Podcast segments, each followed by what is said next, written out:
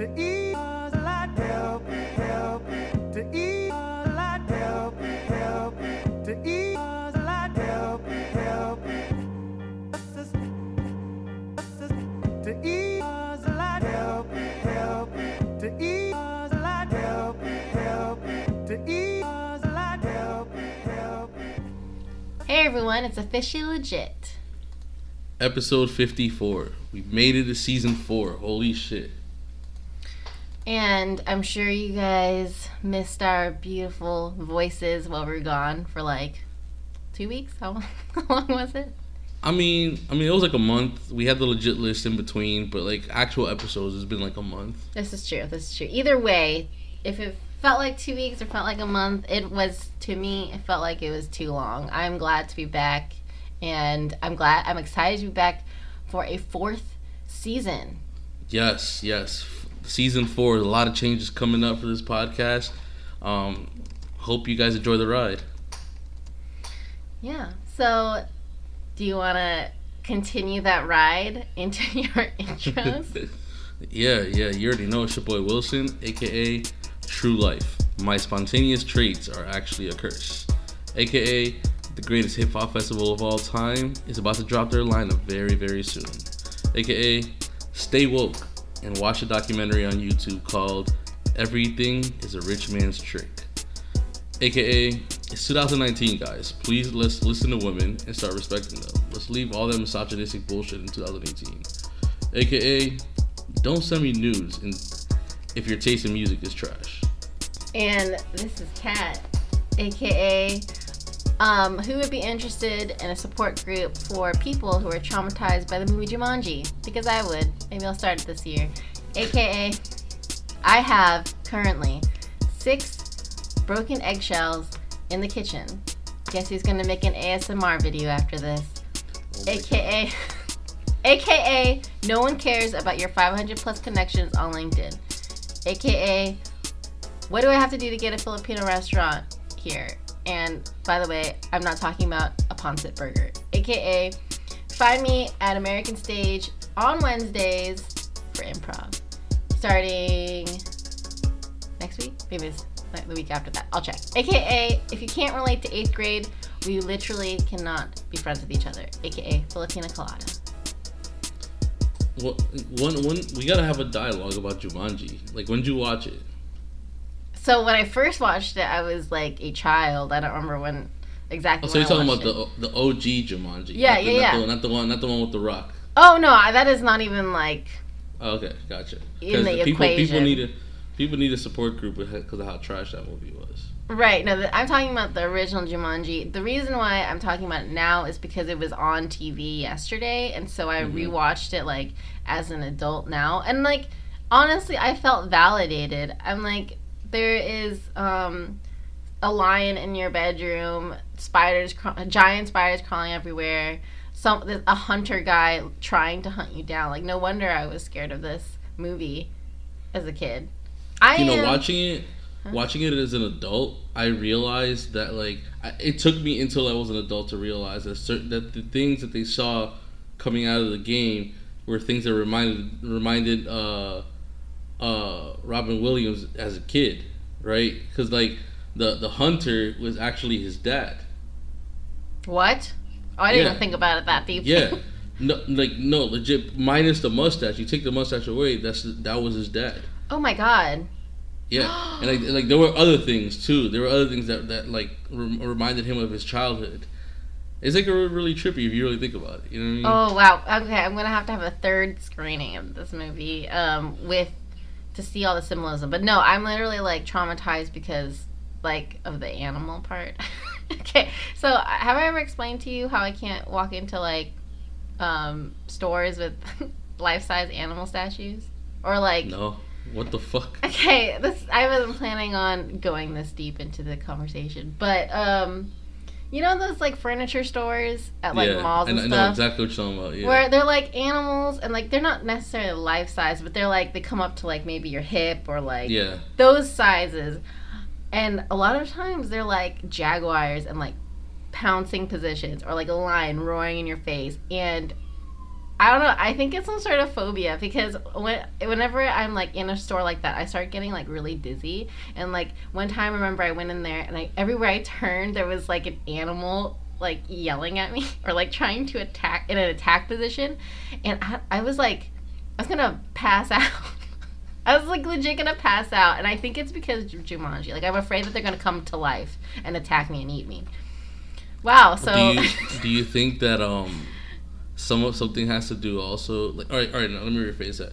Would Would you ever consider uh, going to one of those like safari thing, safari oh, zones no. thing?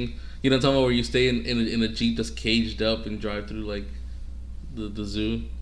No, I don't know. I mean, I like I did, elephants. I did that when I was younger. I did that really? when I was younger. Yeah, like I was like a kid, and it's kind of crazy. Like to be honest, like the giraffes and the and the elephants and oh, well, and they come to your car. I've kind of like did that. I mean, at Busch Gardens, I've done that, I guess. But, I don't know. I I, I think I wasn't that freaked out because they were so far away. You can't really see them. But, like, if I were to see those animals up close, I probably would, I think I'd freak out. Not freak out, but I would just be very overwhelmed by how huge they were and afraid they were going to eat me. And this is Jumanji's fault. So... Yep. If, if we meet on um, Thursday nights, um, there's gonna there'll be coffee and donuts. um, yeah. So twenty nineteen, we're opening about opening up about our inner demons and our trauma. So. Yeah. Um. So if anybody has Jumanji phobia, yeah, let me know. Please contact Kat at Kat at two official two legit dot com. The number two. Thank you. Thank you for that. Um. So now that we've talked sufficiently about me, um, please, Wilson, share with us the experience, the Rolling Loud experience that you had this past month in L A, because it was all over Twitter and all over the internet, and I'm sure that there are even more stories that we didn't hear about or see online. So, so, um, wow, I had I had a very very busy month. I had a very, very busy month. Like, um, we stopped record. We stopped. We put out an episode last month on a Wednesday. Um, the following day, I flew to L A um, to start setting up for uh, for Rolling Loud. So l- let me give you guys an idea. Um, this is our first our first show that we actually had in L A. Last year when we went to uh, Southern California, we were in San Bernardino. That's like forty-five minutes from L A. So being in L A, it's it's like the difference between Saint Pete and Tampa, right? Mm-hmm. So when we were in San Bernardino, nobody that was in L A that was like celebrities wanted to come to San Bernardino, really, because it was like, it's not in L A, you know what I mean? But being in L A, it's like the Rays, you know what I mean? Like with, with the Rays in, in, in Saint Pete, nobody from Tampa wants to come to Saint Pete. You know what Wait, I mean? Wait, so which is which is which in this situation? Is Tampa, L A? Saint Pete, yeah, Saint Pete, San Bernardino. Okay. Yeah, yeah. Just to give you an idea of how of how they're really not that far apart. Is what I'm saying. Like they're oh, really okay. not that close okay. to each other. It's just like the the the fact that it's an inconvenience to people. You know. Mm-hmm. So um, the fact that we were in L A, we had everybody come out. Like it was, it was. I, I'm gonna go through like these lists of people, and it's just like what that attended that attended Rolling Loud. Yeah. Okay. Yeah, that were like guests and attended and shit like that. Um, I saw Don Cheadle. Really? That's random. Yeah, Ronnie from Jersey Shore. Are you serious? I'm dead serious. dead serious. Um. Let's see. You can stop there. I mean, nothing else. No one else will impress me as much as Ronnie from Jersey Shore and Don Cheadle. Yeah. Mike Tyson. Okay. Uh, Dennis Rodman. What? It, it was just like a random slew of people. Like, it was just so so many people that, that were there. Um, so, you know, it being L A. Were they all hanging of, out with each other? Like, could you imagine yeah, was, Don Cheadle and Ronnie from the Jersey Shore? And Dennis Rodman? Mike, Mike Tyson, Den- Mike Dennis Tyson. Rodman, Lil Yachty, and Quavo took a picture together.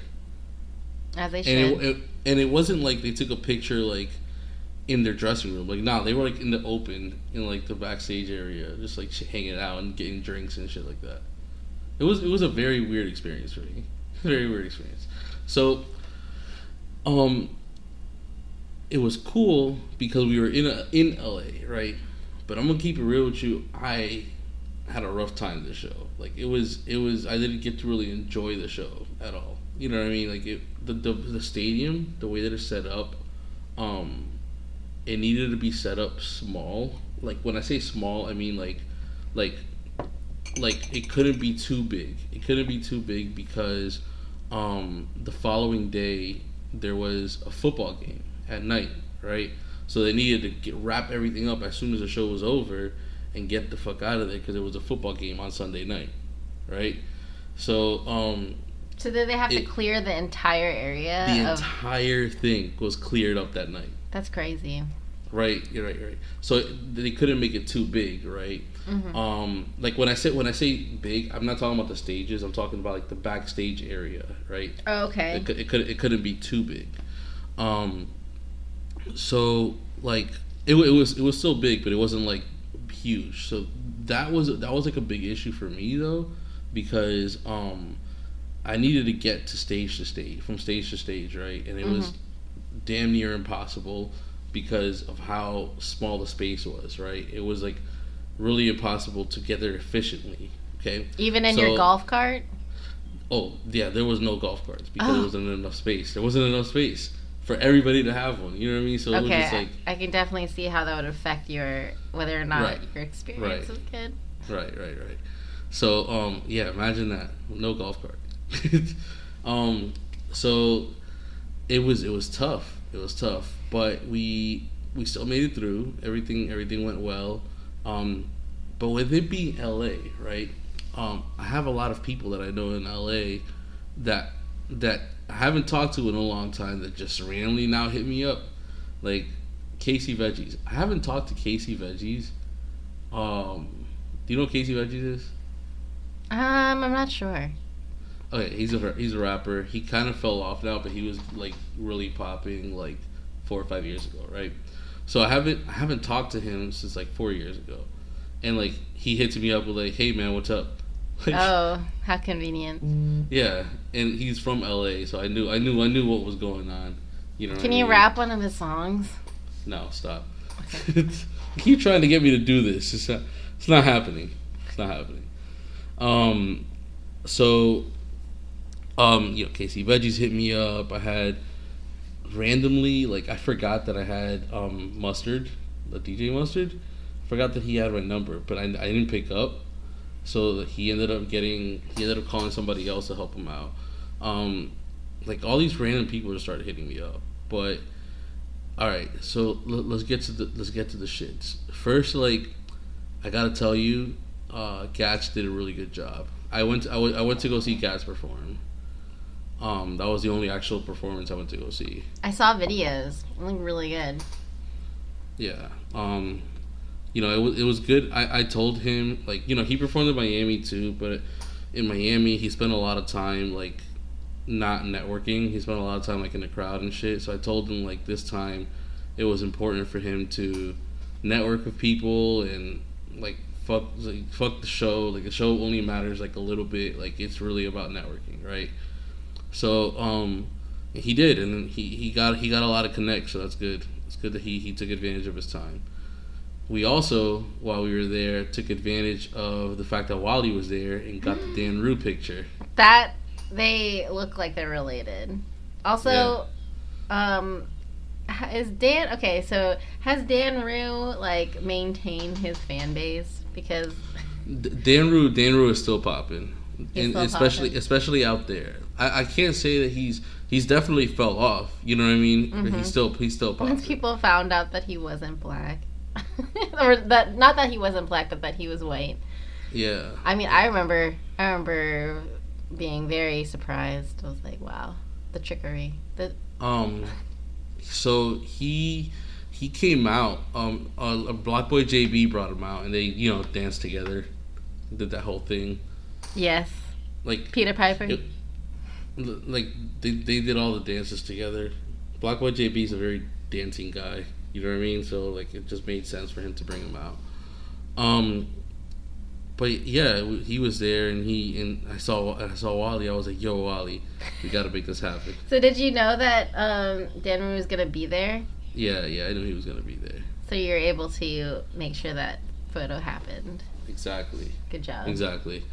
Um, so it was just it was just a matter of getting them, you know, together. Like, you know what I mean? Um, so it was it was very interesting because. Uh, It was like worlds colliding a little bit, to be honest, because like, bro, like it, it, Ronnie was there, like Ronnie, the guy that did the did the, did the shirts, our our our art battle, Ronnie. You know what yeah. I mean? Like, he was there, then Gats was there, and Danrue was there. So I and Mike Tyson was there. So I know how you generally feel about worlds colliding. Um, you hate it. In this case, was it a good case of worlds colliding, or was it, it just weird? Felt re- it felt really weird because we were in L A, like, you know what I mean? Like it, it, it was just like, what? Like, it's one thing if worlds collide like in Miami or in Tampa, you know what I mean? But when you're colliding on the other side of the country, it's just like, what? You know, it's, it's, it's weird. But it was it was cool. It was cool. I didn't get I didn't get too much anxiety about it. Um, so. Let me give you my experience of, of Rolling Loud outside of the work, right? So there, there was there's there's just like this artist lounge, but that is done by that was done by Avion, right? And it gave out like free free drinks to people, and there were like people doing interviews and shit like that, right? In the artist lounge, um, all the way at the end there was this bathroom, okay? So I go into the bathroom, and this, no lie. Not joking. There was a midget in the bathroom. Okay? Mm-hmm. Um, and said midget was like, like he was like, he was like offering people as they walked in either weed or cocaine. Offering or selling? No, offering. Offering? Like, like, like on some bathroom concierge type of shit. What? Okay, well, wait, what was he offering? Weed or cocaine. Okay. I don't, I'm gonna keep, he doesn't work there. Like he, he, oh, he I thought he was, there. like, no, hired to no, do that. No, we would never. You know what I mean? But I was just very thrown off because I was just trying to take a piss. And this, like, midget is in there. Like, he's, like, standing on a stool. Was he, he also... Had a stool. He had wait, a stool. Was he also stool. offering, like, paper towels and, like, lotion and stuff? No. Oh. that's that's literally all he was offering. So did and someone... Was, was it I real? I was just like... I, yeah. I was, was just like, no thanks. People? I was just like, no thanks. So I, I, I, he just stood there as I was like pissing, right? As I was like pissing, and then somebody else walks in and he asks him the same thing. He was like, "Oh, what gas you got?" And then like he pulls out like he had like this like hoodie thing. He pulls out of one pocket like this like bag of like, of, like pre-rolls, right? It was like a Ziploc bag full of pre-rolls. Uh huh. And and then um, he gave it to him, and he was like, "Thanks, man." And he's like, "You're welcome." That was, it was just like the weirdest thing ever. So wait, did he, how did he ask people? Cause I... He legit straight up when I walked in asked me, "Hey man, do you want any gas or coke?" Okay. And, and then like, what? Um, for free? So he there was he... there was no money involved. He legit just gave him the pre-roll. Wow. Okay. Um. Did he have a business card or something? I don't know. No, no, I mean, it's, it's just a midget in, you know, in the bathroom, standing on a stool. Interesting business plan, but maybe he was able to... Look, he's networking, right? He's giving out free samples. Right, right. right. But I guess but, it's it's not... Wait. Well, okay, I was going to say, well, like, weed's legal there, right? But never mind. I forgot about the coke part. It is, yeah. You can't just... Coke is a different story, but, um... Wow, okay. So yeah, that, that was that threw that threw me off like mentally because all I kept thinking about is like I haven't I didn't see that midget at all the rest of the day, right? So like he just was he just like just chilling in the bathroom the whole time? Maybe. Maybe. So um, all right. So the the the suites for the artist was inside the, the stadium, right? So every you can you can like legit go on the field and shit. You know what I mean? Mm-hmm. Like it was like inside the stadium. It was really cool. Cool vibe. So, you know, more importantly, I guess we, we got to talk about the Cardi B incident, right? Yes. So, as all of you who are listening are probably very much aware, um, Cardi B was a headliner at Rolling Loud. And first female as, headliner of any hip-hop festival of all time. Yes, that's specifically that. Um, she recently had gone through a divorce from Offset, and he went on stage. Divorce. Div- he's Wilson's doing quotation marks right now. Um, and during Cardi B's set, Offset, desperate to get her back, did this huge gesture, went on stage with like roses, and asked her to come back to him. During her during her performance, um, Cardi B did not react. She did not like it. At least that's how it appeared um, during her performance. And um, people people had a lot of feelings towards it, towards towards Offset, towards Cardi B's team, her publicist, and Rolling Loud. So, so let, let, let me let me start off by saying this. Let's backtrack actually to okay. the day before. So the day before, um, the twenty-one Savage performed. Okay. Mm-hmm. He brought out Offset, and then he had uh, the crowd. The crowd yell, "Take take him back, Cardi." Yes, right? I remember seeing a video of that too. Right, right, right. Um, so everyone is, you know, adding on the pressure for Cardi B to take Offset back. Everyone seems to want Offset. Thinks Offset is, wants is truly changed this time. Look, he loves you. Let's do this, Cardi. All right. So here's here's the, the thing, right? Mm-hmm. L- let, let's talk lo- logistics first before yes, anything else. Let's before discuss. anything else. If you're Cardi B, okay, mm-hmm. would your would you expect your security, your manager, our security, the police escort that you had us get you, all let Offset and his crew, like those people that rolled rolled the shit out, mm-hmm. right?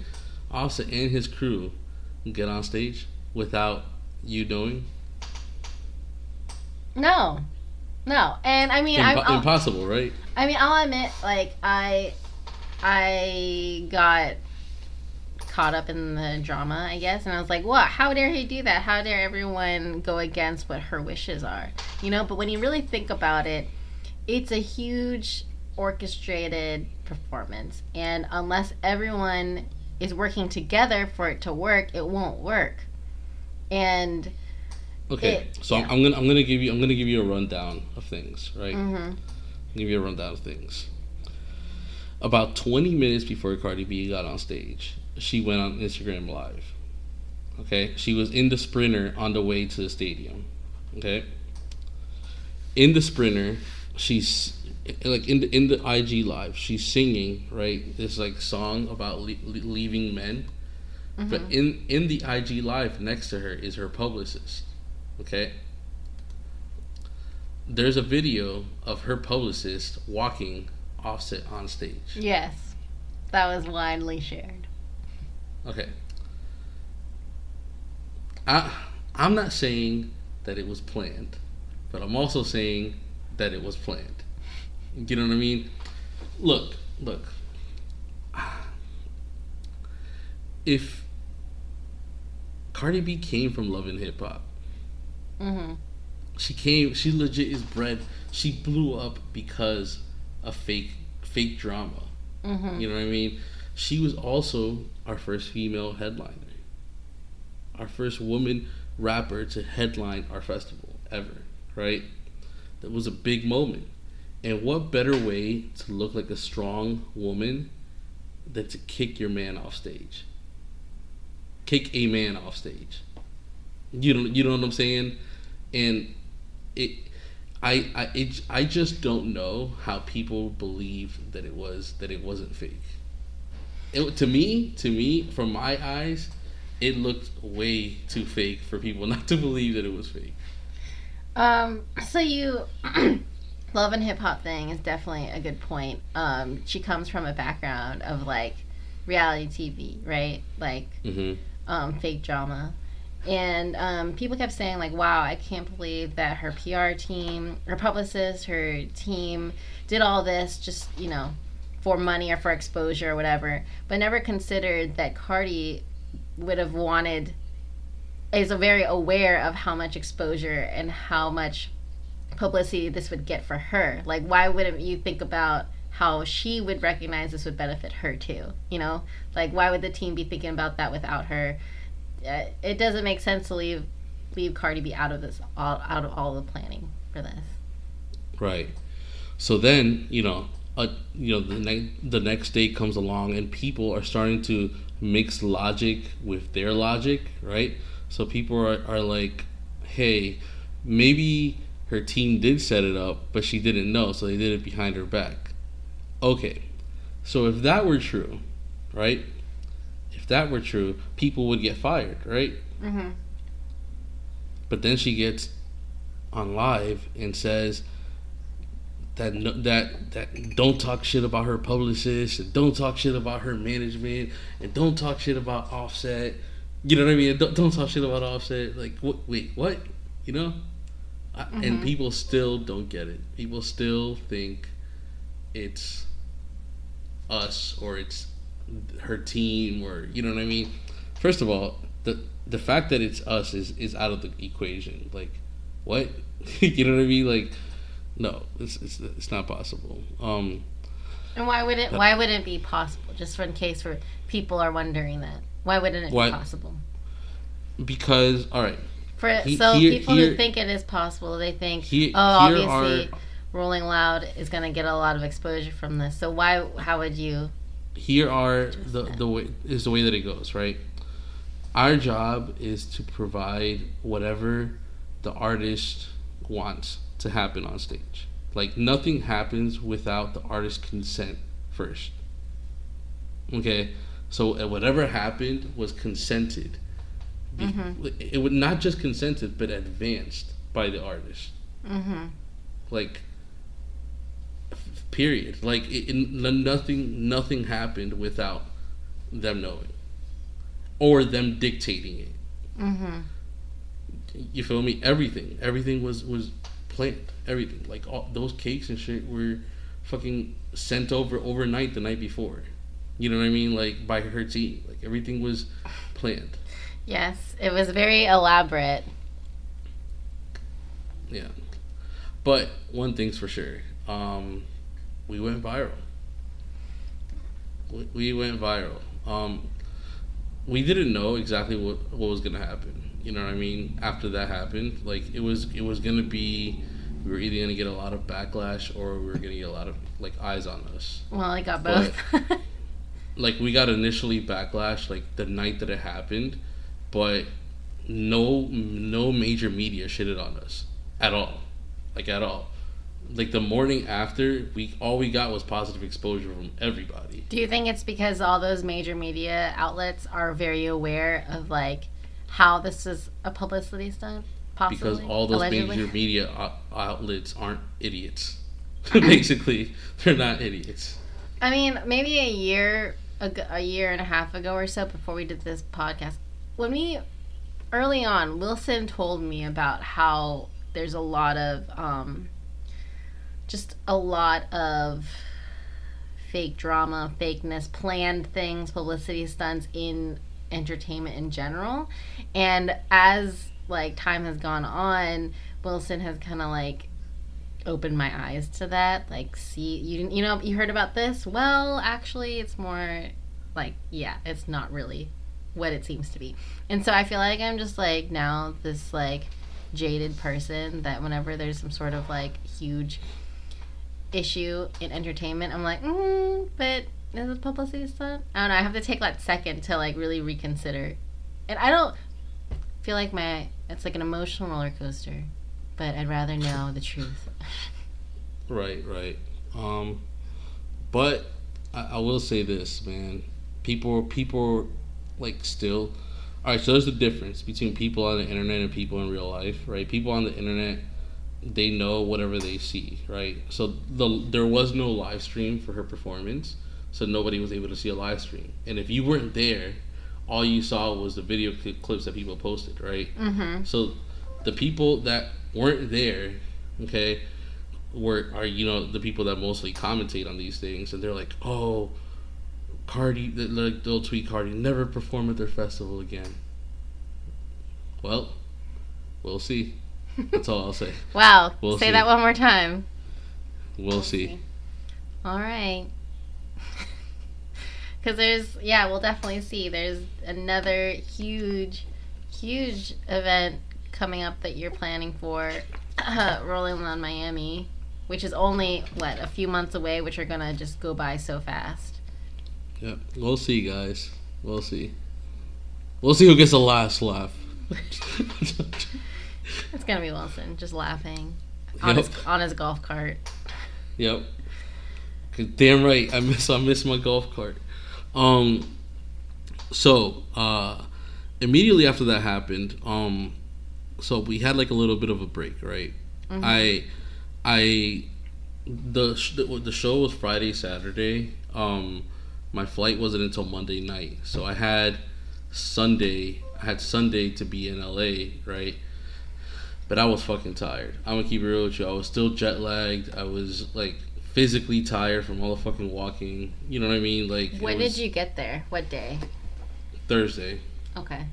So like, but Thursday, like we got there and we kind of like went to work, sort of thing. Mm-hmm. Um. So, on Sunday, uh, we went out to dinner. And um, there's this place in L A that I highly recommend if you guys have the money to go spend on good food, right? Because it is, it is very, very expensive. I'm not even going to hold you, like, super expensive. But it's really worth it if you have the money, right? Did you have to pay called, for it? Fuck no. But it's called Katsuya, right? Mm-hmm. Um, Kat, let me explain something to you, okay?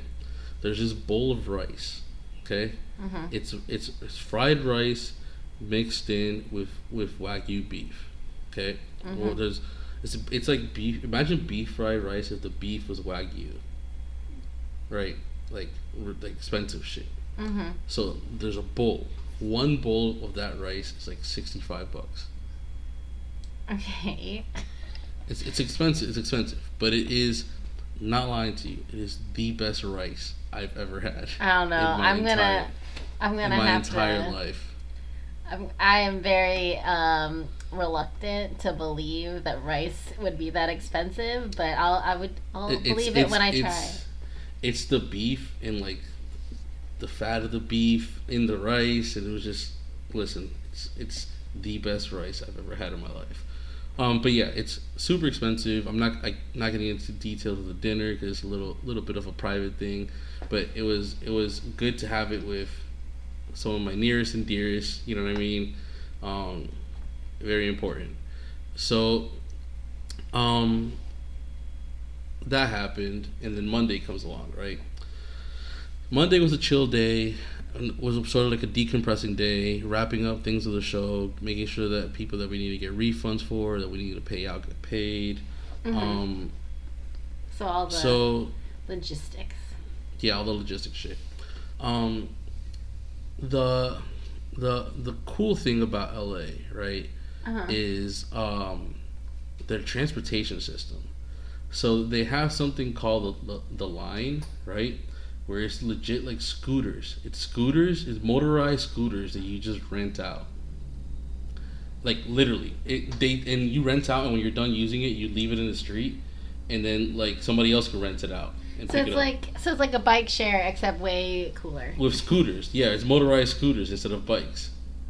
It's so fire. Are they scooters like mopeds or scooters like the kind that we had when we were like yeah, seventh no, grade? it's like it's like the kind for the seventh grade except they're motorized. Like the kind that would like hit you in the ankles if you yeah. Oh, that's cool. It's so sick. It's so sick.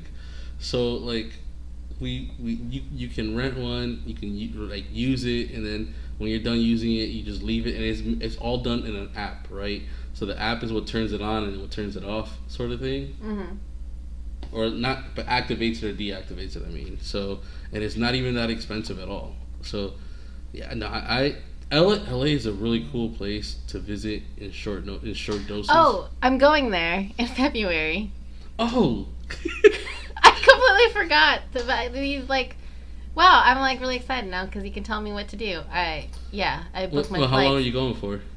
Um, it's gonna be a Thursday to Monday situation. Are you there for like a wedding or something? There for my friend's birthday. We she's just all she loves L A and we're gonna go and hang out there. Well, if you have a day, a whole day out of that time, to like do stuff outside of whatever you guys already have planned. Let me know, and I'll make a list of things that you should do. Let's do it. I think it's pretty, like, open right now. And I want to do the sh- I want to do the scooter. Yeah, it's really it. cool. They're literally everywhere.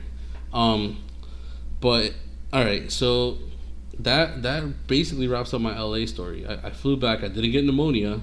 That was, like, the, the main uh, important thing. I'm mostly proud of you for not getting sick. Yeah, because last year when I came back from California, I was dying. Um, so let's talk about the holidays. How was your holiday, Kat?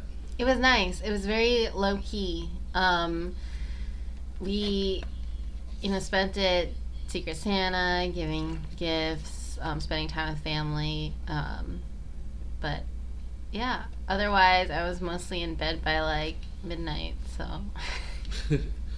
um, so I went to go see family. Mm-hmm. Right, and um, we saw each other for like yeah, fifteen minutes. I, I was I was in Tampa for a little bit.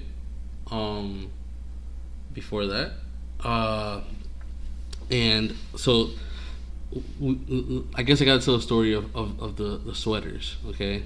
Yeah. So Ronnie, shout out to Ronnie, man. Big yeah. shout out to Ronnie. Shout Ronnie, out to Ronnie's hypnotized a real M V P clothing. For this. Yeah. Um, R- Ronnie, the day that I needed to go to Tampa. Right, was like, yo, I'm I'm trying to get these these uh these crew necks done. Um, you, where are you gonna be? And I told him I had to leave for Tampa by like five o'clock. Right, mm-hmm. He's like, shit, I don't think I'm gonna get it done by then. Um, like send me the address of where you're leaving from, and I'll send somebody over there now. And I and I gave him the address, and he legit sent somebody with mine and your sweaters.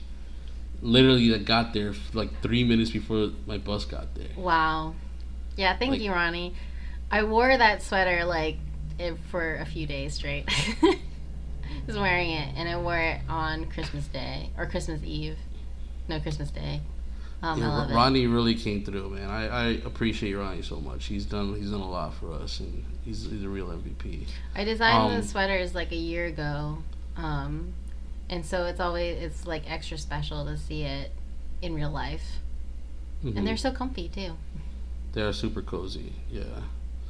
Um, so, yeah, when I got it, I was like, I gotta get this to Kat. Like, so we needed, we were trying to figure out a way for, a way for us to link up before I left to go see family and shit. Um, and so then Kat pulls up to my dad's crib, right? With my Christmas gifts, and then mm-hmm. I give her, and then I give her, you know, I gave her the sweater. Um, so Kat was like, "You got to open this one now, though. You have to open it now. Do not wait. Do not put it under so a tree." I open it, and in a Ziploc bag was a delicious cronut. It was so good.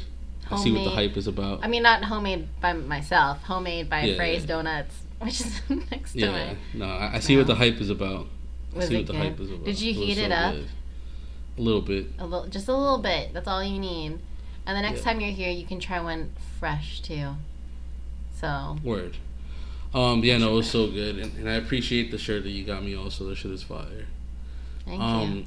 So I have a lot of nieces, and I have brothers and sisters. So I wasn't able to bring your gifts with me. It's fine. You know what I mean? Fine, you know, whatever. Because I had to travel with all of their gifts. You know yeah. what I mean? And like, you know, yeah. So, um, yeah, I have. I got yours and Rob's gift. Um, Maybe I should me. open it next time we record. What, like a live recording? Yeah, we'll have an Instagram live, and I'll open Wilson's present. um, so that was that was basically my Christmas. Honestly, it was just chill on some family shit. I didn't really tell anybody where I was. You know what I mean? Like, it was on some chill shit. I didn't want. I had a lot of. Last year was just a lot of, a lot of a lot. Like a lot, a lot of people wanted to be around me. I, I needed some time to myself. You know what I mean? So I spent a lot of time just playing video games. You didn't. I don't think you really told anyone that you were in Tampa. No, you, I didn't. You had said that you weren't going to be back in Tampa for like until like next year. Yeah, no, I didn't. I didn't. I didn't want. I didn't want anybody to know that I was there or where I was going or anything. Um. So. Did you get any uh, new records for your hol- I, during your holiday? I did. Gats got me Astroworld. So I already had Astroworld, right? But he mm. got me like the, the alternate cover for Astroworld. So now I have two Astroworlds. Nice. Our record collection grew too. Um, one of Matt's gifts to me was Unapologetic by Rihanna. Fire. record. Um, and I was super excited for him to open his present. Um, one one of the presents wasn't a record. It was a, world, a Red Sox World Series hat, but we don't have to get into that one.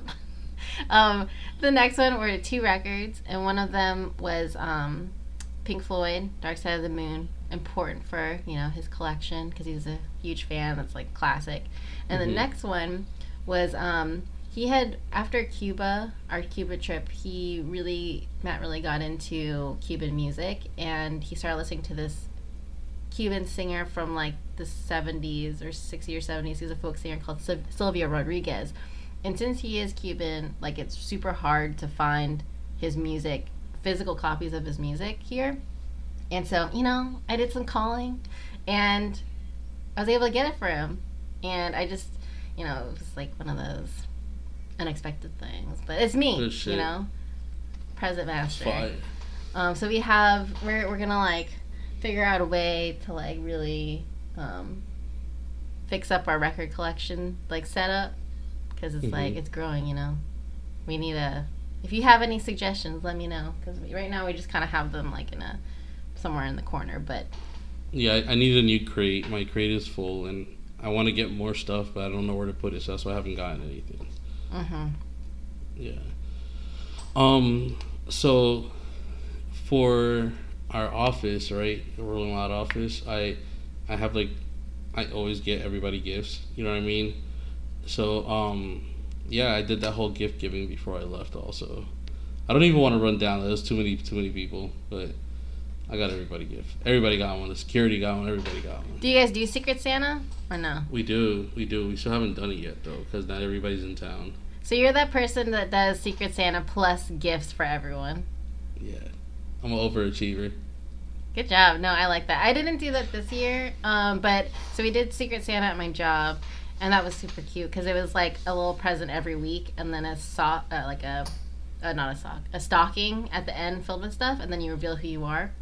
But yeah. In addition to that, I decided to get my boss something. It was really small, but it's basically just like, you know those like happy birthday banners that people. Like with the mm-hmm. letters and they hang up. Well, I got her one that said, "Please leave by nine." Huh. she she always like she has people over and stuff, and she's a really good party thrower. But she like you have to be out by nine o'clock or like do not linger. So that was a yeah. perfect gift. I saw. I was like, I have to get it for Kelly. Um, yeah, it was it was a successful gift giving season, I think. Yeah, yeah, I'm. I love I love gift, giving gifts. I love giving gifts more than receiving it, to be honest. Like, it's okay. just like like like the feeling of actually being thoughtful. Mm-hmm. You know what I mean? Like actually thinking thinking about what this person needs versus what they want. Mm-hmm. You know, things like or, or like or like trying to balance what they need and want, sort of thing. Yeah, it's it's it's a, a, a I think it's thrilling. It's a thrilling experience. Honestly, it's like taking a drug. That's like that's what I imagine like heroin to feel like. I would never do it. Like that high, like okay, okay. No, no, let me explain, let me explain, let me explain. Like knowing, okay, you know that this is exactly what this person wants, but the person may not even realize that they want this, right? And then you see them opening it. You see them mm-hmm. pulling it out and them realizing what it was, and that you were able to look into their soul and figure out exactly what their soul needed. Yes. Gotcha. And then they're just so excited, and they're like, how did you know? It's like, because I'm awesome. And yeah, that the, the high from that is just addicting. Gotcha. So that's re- that's really why I like to give gifts, not because, you know, the spirit of Christmas, but just because it gives me this high. Gotcha. So, um, yeah, I, I went back to Miami. Um, and I, I went back to Miami because I had some work that I had to do. Or, I'm going to keep it real with you. I actually, I realized now, in retrospect, I didn't have to come back to Miami until, like, January second. Because a lot of that stuff I could have done from wherever I was at. Mm-hmm. But I did, I did, I did have some stuff that I needed to do. And, but... life works in whatever way, because if I was, if if I if I stayed or in Tampa, right, then I wouldn't have a good story to tell today. Then That's I wouldn't have true. a good story to tell today. Please we'll get tell. to that. We'll get to that part. How was your New Year's first? New Year's was nice. We spent it over at our neighbor's house, and like it was the first time. No, I mean. Not, that's not true. Our neighbors, we took care of our neighbors' dogs while they were gone on a trip, and this is the first time Matt and I ever took care of dogs in general. But like, mm-hmm. so we were kind of like nervous a little bit, but we love them. We love dogs. They're cute. How was Lux? How is Lux around dogs? No, she's terrible with pets. So the dogs never actually came into our house. Like she will oh. beat, she will beat other animals up. I've seen it before. It's gotcha. Terrible. So we just went over to their house, and we would, like, feed them. But also, in addition to that, we had to, like, give medicine to the dog. To They're two dogs. We had to give one, give medicine to one of the dogs, like, with peanut butter, or you try to do the whole pill pocket thing, like, sticking your finger down in their mouth and closing their mouth, making sure they swallow it. It was, it was an experience. Um, what, but, what kind of dogs? Um, I don't know what kind of dogs they are. They're, um, one is like medium sized, the other one's big. If that gives you, oh, okay. If, if that gives you an idea. But like the big one is the one we had to give medicine to. And like also in addition to that, you couldn't, like she was recovering from like A C L. What is the thing? Mm-hmm. The surgery? But um, so she was recovering from surgery, so she couldn't. We couldn't allow her to jump or run anywhere, and we had to give her medicine. And this was the first time we had ever taken care of a dog, ever. Um, so we learned a lot, but we also grew to love these dogs. And um, so we did that for like a few days, and they came, the, our neighbors came back a couple days. And then a couple days later, we celebrated New Year's with them. So it was nice to, like, come back and see the dogs with their owners, knowing that we didn't fuck up, fuck them up or anything, or, like, you know, worsen their health situation. So they were fine. Um, we just, like, hung out in the living room and drank um, some champagne, watched Anderson Cooper laugh really weird, as usual. Um, and it was nice, you know. And then we were back, we were back at home at, like, twelve fifteen, so... In bed, well, watching that Anderson Cooper clip over and over again of him taking the shot. Yeah, he's he's a very awkward guy. I'm gonna keep it real with you. He kind of gives me serial killer vibes. What? Come on, no, yeah. no way. He gives me serial killer vibes. Stop being biased and actually think about how he looks and how he talks and his mannerisms. He gives he's serial killer vibes. Have, now, have you seen the video of him where he can't stop laughing about a story about pee? Yeah. Okay, well, I mean, I think that's just endearing. I don't get serial killer vibes. Endearing? Cool. Yeah, it's so funny. It's like, you can't stop laughing. Serial killers don't, like, laugh, I don't think. Unless they're, like, in the middle of murdering someone. Gotcha. Well, I could imagine him making that laugh when he's in the middle of murdering somebody. He can't even take a shot. How is he going to dismember someone, you know what I mean? And that dismembering someone is an important part of murdering people. Not that I would know, but I did watch Bandersnatch. So. Gotcha. Um, so, um, man, where do I, where do I begin? Yes, how was your New Year's, Wilson? Sheesh. So, New Year's, um, I, I went into New Year's not having any plans at all, right? My only real plan was that I was going to go hang out with some family, okay? Um... in Fort Lauderdale, which um, like, I, I was looking for backup plans to do something, but, like, I, in the back of my mind, I kind of didn't want to do anything. I, I, I, I had, like, this weird moment, Kat, on the thirty-first. It was around ten p.m., where I just, like, everything started hitting me, Kat. Like, everything from this year. From, like, my court case and, like, Rolling Loud and, like, everything. Everything starts, that I taught you. Everything that you taught me. Um, you know, like, my grandma dying and, like, mm-hmm. It was just, like, a, a lot of shit, like, started hitting me. And I got, like, I got real, um... I started really get, getting real in my feelings, but not like in a sad way. More like in a in a like just a lot of different feelings. You know what I mean? Like sort I'm gonna way. do something about myself. Right. So I ended up, you know, for for, for the ball drop, going over there to my cousin's, um, uh, just hanging out for a little bit. I was out of there before one. Right. Mm-hmm. I was out of there before one. I was back home, um, and I started playing video games. Right. Uh, but like I'm, I'm like in in thought, in in my in my in my head, I'm like thinking about a whole bunch of other shit while I'm playing video games, right? Mm-hmm. So th- th- this sounds like it's like some movie shit, right? But like I I I stop I stop playing video games. Now I'm, at this point it's like three something in the morning, right?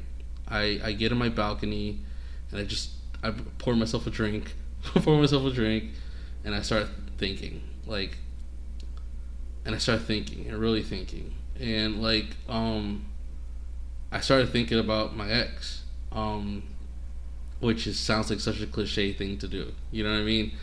But, like, um, specifically the girl that I'm talking about is, and Kat, I ask you if you could please bleep her name out every time I mention it. It's like, I feel like out of respect for her, I have to say her name, but out of respect for her, can you bleep it out, please? Can, can we have, like, a, a fake name?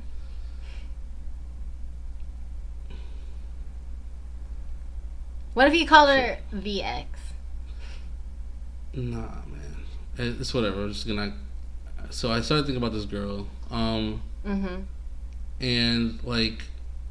Uh, this girl is the same girl that... In the first episode of season three... I talked about getting into a relationship and then regretting it immediately. Um, and... Mind you, I've tried reaching out to her. Oh, wait, this is that same girl? Yeah. The one that came, that visited you, and then you were in a relationship for, like, twenty-seven minutes or whatever? Yeah, yeah, the one that I went to go visit. Yeah. Oh, my God, okay. That just added another yeah. layer to all this, okay. Right, right. So, since that day, she hasn't talked to me at all, right? Mm-hmm. Understandably. Like, at, at all. Like, um, I've reached out, like... at least ten times in different times, like Happy Thanksgiving, Merry Christmas. I, that night I sent her a Happy New Year text. Mm-hmm. Never, never even read my message. Like, you know what I mean? Like completely didn't say anything. And then like I started thinking. Um, in the legit list, I made a prediction for next year saying that I want to get in a relationship. That I'm gonna get into a relationship this year, right? Mm-hmm. Um, and I really started thinking about like. Why? What is it about her, about this girl, right? That, why is it that I need her to forgive me so bad? Mm-hmm. Like that was like that was like a big thing. Like wh- why is it that that matters? Why? Why do I care? Like this is like me that I'm talking about. I don't mm-hmm. really give a fuck about anything. Like wh- why do I care so much about her forgiving me? Um, and then like I started realizing like, I have I have to face the facts. Like I have to I have to be honest with myself, and the truth is like I've never got over her. You know what I mean? Like yeah. I, I never did get over her. Like, yo, like um. We never ended things on bad terms when we broke up. We ended things because she had no choice but to move to another state, and we didn't want to try that long distance thing, and she ended up getting a whole different. Like, her her life changed. She had a kid or whatever, blah, blah, blah. And then she moved back to Florida. And, like, by that point, things were just different, right? So we never really made it work after that. But, like, we stayed in contact throughout everything, throughout our whole life. And the pro- the issue is, like, she set, like, the standard in my head, right, of what a girl should be. Yeah. So it's kind of like a Michael mean? Scott and Holly Flack situation where you really were into each other, but the reason why you broke up wasn't because either of you lost feelings. It's just because of, like, you couldn't do long distance. Right. But the feelings right. are still there. Exactly, exactly. So, um, uh, I, I started thinking, like, about so and so and so and so and all these other girls of why it wouldn't work, and it was because it wasn't her. Mm-hmm. You know what I mean? Specifically, it was like, it's one of those things where, um, they couldn't live up to her, sort of thing. Yeah. You know what I mean? Um, so I, I told myself, like, if she's not gonna work out with this girl, I gotta let her go. Exactly. Mm-hmm. And I feel like you told me that one time. So, like, I, I couldn't really think about when you told me that, but I heard you telling me that in my head. Mm-hmm. So, like, I don't know why at three a.m. in my balcony, I thought about you telling me this. So I was like, all right, well, I'm going to try calling her. So I called her one time. It's three in the morning. Of course, right. she didn't pick up. On you know New I mean? Year's, right? On New Year's, right. Um, I was like, all right. I have to go see her.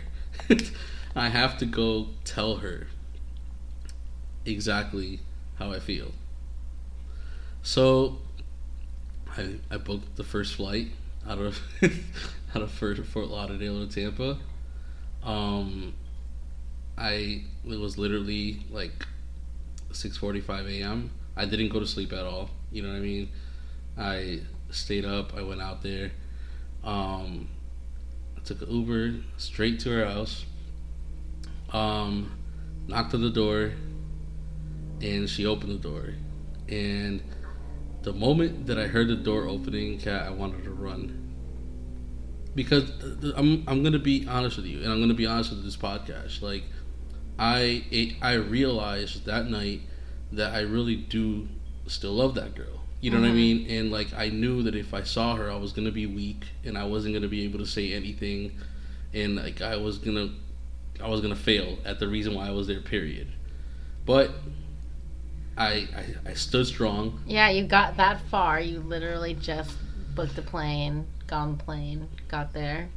Yeah, I stood strong. Um, and uh, she opened the door. She looked, like, really surprised. And, well, yeah. And she was like, "What are you doing here?" And I said, I'm here because I want to tell you that um, I can't have feelings for you anymore. She was like, "What are you talking about?" First, so to her, doesn't she already know that? Like, isn't that the last thing that you said? That you can't be with her? I said that I can't be with her, but I didn't say that. I also told her that I still loved her. Okay. Yeah.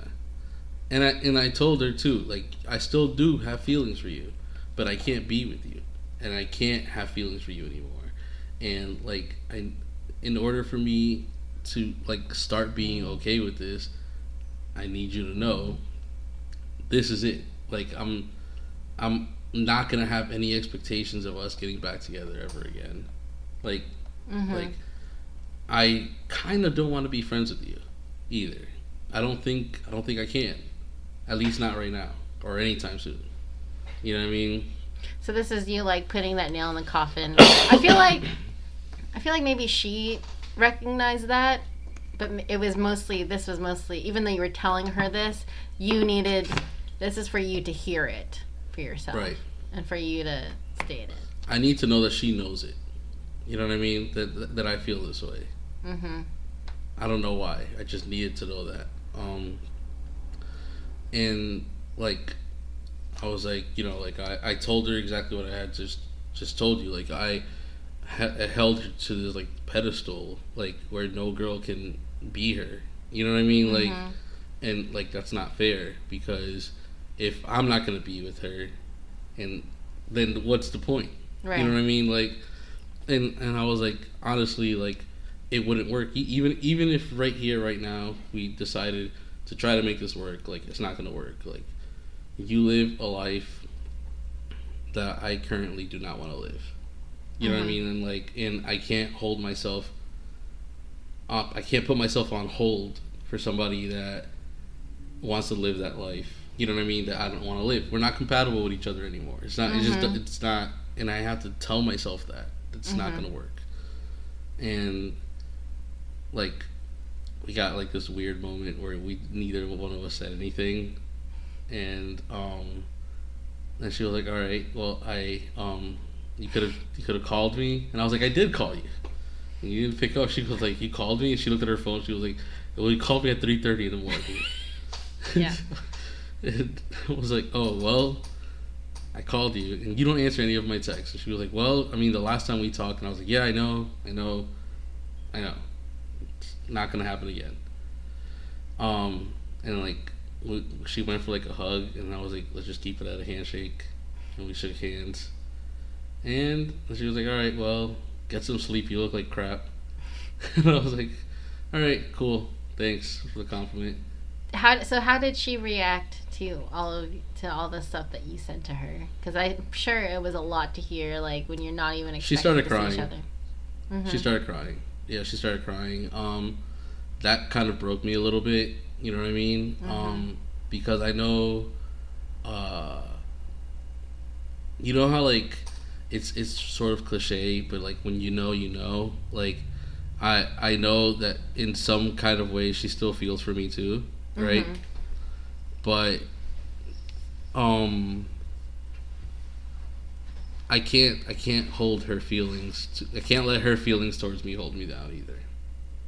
You know what I mean? And yeah, and also it goes the, the other way around too. Like right, both of right. you need to just move on. Well, that's exactly. what it seems like. Did she yeah. appreciate you doing all of this, or was it? No, she did. She did, and she told me she did. She said that it was that she didn't realize that it was necessary, but she thanks me for doing mm-hmm. it. Um, wow. So yeah, I um I tried to get a flight back, and there was none available. Right, because so. It was New Year's.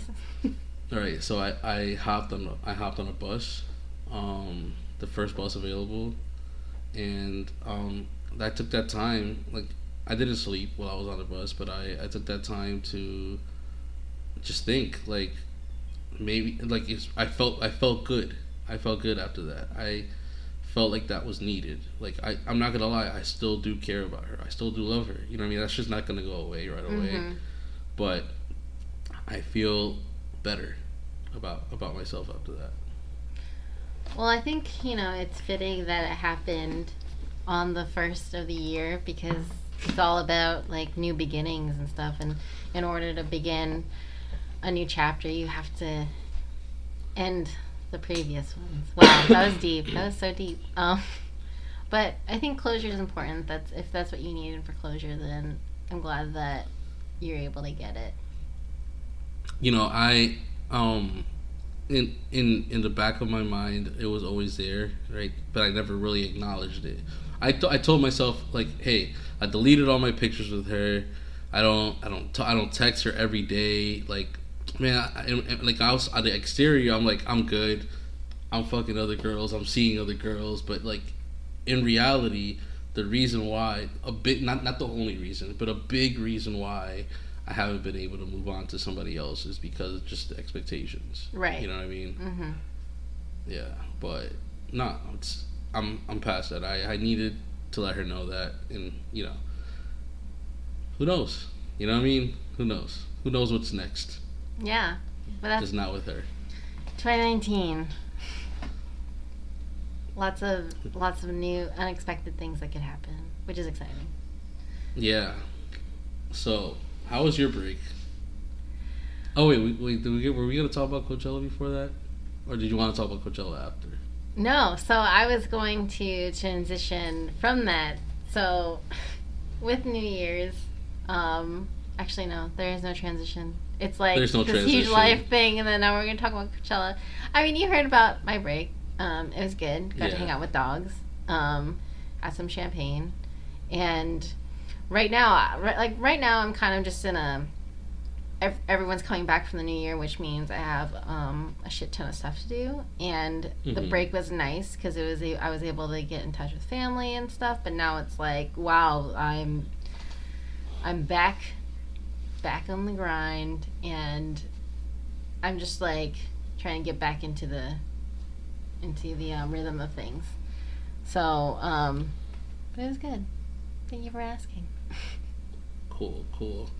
Um, I thought you were going to be a little more exciting. I'm not going to lie. I spent, oh, wait, a whole, I, I spent an hour and five minutes talking about my break. I thought you were going to hit me with something else. I do want to bring up about how um, I am taking the next step in my improv career. Because that's really exciting to me. Okay. So tell me about it. I was in, I was in this, like, ten-week course, right, where um, mm-hmm. doing improv, like, learning what's called short-form improv, mm-hmm. where you're doing little games. We kind of did that on the fiftieth episode.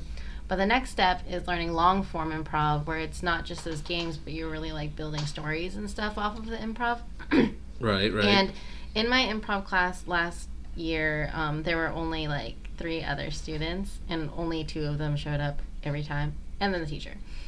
Now I decided, like, okay, like, I know, I don't know, like, what I would get out of this in the long run, like, what sort of thing I'd want to do with this improv experience in the future, but I just know that I really enjoy it, that it's an outlet for me to pr- express myself, and that I want to just keep doing it, because it's one of those things where you have to keep doing it or you, like, get rusty, you know?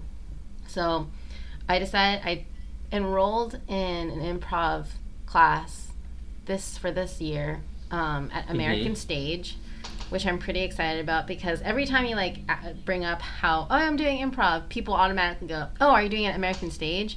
So that's kind of, like, how I first heard about this place. Like, okay, this must be, like, the place, the legit place to go for training. And I enrolled in their level one class for long form improv, and I start. Okay. I start in the, I think it's. I don't think it's next week, but I'm going to check my planner. But, yeah, I'm going to be starting really soon, and it'll be, like, once a week again, and a bigger class, and I'm really excited. Like, I last year, I remember, like, I just decided to do it because I, I needed, I wanted something to do on a Monday night, and I saw it on Facebook. I'm like, oh, I'm curious. I'll try it. But now I'm, like, that I'm really glad that I just, like, decided to do something for fun, because I had no idea that it was something that I'd be, like, I hate saying this, but passionate about. So, yeah. I'm ready okay. for the next okay. for the next chapter. And also, I like that I've been able to bring the art of improv to my friends. Next time we see each other, we're going to have to do more improv games. It's going to happen. I don't know about that one, Chief. It's going to happen. And um, I sent in my vacation requests for, like, the next three months. So I'm yeah. going to L A next February. Um, uh, Anna's going to be coming to visit in March. And I also sent in requests for Rolling Loud weekend, so. Oh, yeah. No, you got to make that happen. Oh, wait, how, how, how, how long are you requesting for Rolling Loud weekend? Friday and Monday. Okay. That was quiet for a while. Well, no, I'm thinking, but you you got to make your way to Miami on Thursday, though. Would that be more important than Monday, in case I can only do two days? Nah, after you get off of work, just drive to Miami. Oh, oh, I see what you mean. I see what you mean. So that yeah. way you have all of Friday. Yeah. Wait, nah, man, I just realized. Damn, all right, so we, not, actually it doesn't matter, because we're not going to be able to hang out anyways, because I have a whole festival on Friday anyways. Exactly. Exactly. So, um... You're just trying to avoid going to Tootsie's. I, I see exactly what's going on. Wait, I figured we'd go on, like, later later in the weekend. I'm ready to go. I'm gonna, fuck, I'm gonna be working. When would you... Okay, we'll have to figure it out. But basically, I'm trying to make sure I get all these vacation requests in, because so, I know that I have this new role, creative team leader, and this is a new year. I feel like twenty eighteen was building up.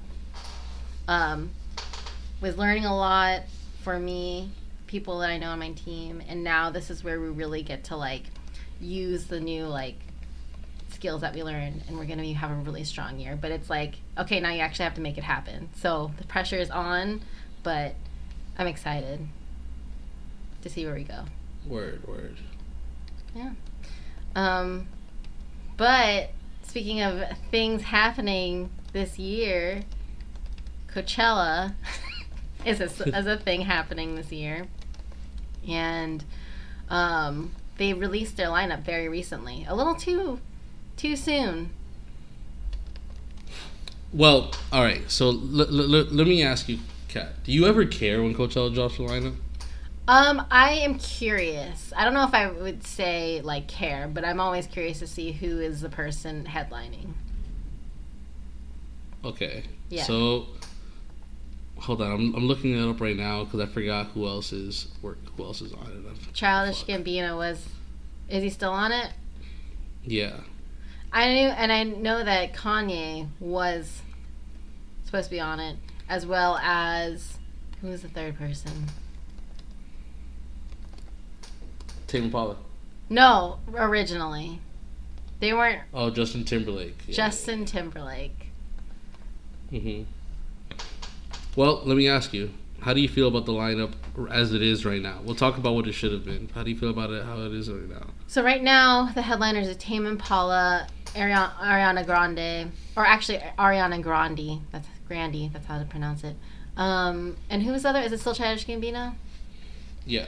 I mean, I think that's a really great lineup. I like how um, there's a variety of headliners, and I think mm-hmm. those. I think all three of them are big enough to headline Coachella. I mean, you're going to have a hard time following up Beyonce. Like, that's just how it's going to be. But I mean, I think Ariana Grande is at a point in her career where she's like huge. Tame Impala is a huge non-pop slash hip-hop act. They're huge, and Childish Gambino. Like, I mean, nah, I, I guess you could have maybe. Actually, I think that's kind of, like, arguable whether or not he's big enough to headline Coachella. But he's, like, the... He's not. He's not. Right. So, I mean, I guess that's one case. He's really popular, but he's one case where I'd be like, yeah, I could act- I could have actually seen someone else headline. Okay. So, I'm going to I'm gonna, I'm gonna first that, let you know something about Coachella, right? Mm-hmm. Last year versus this year.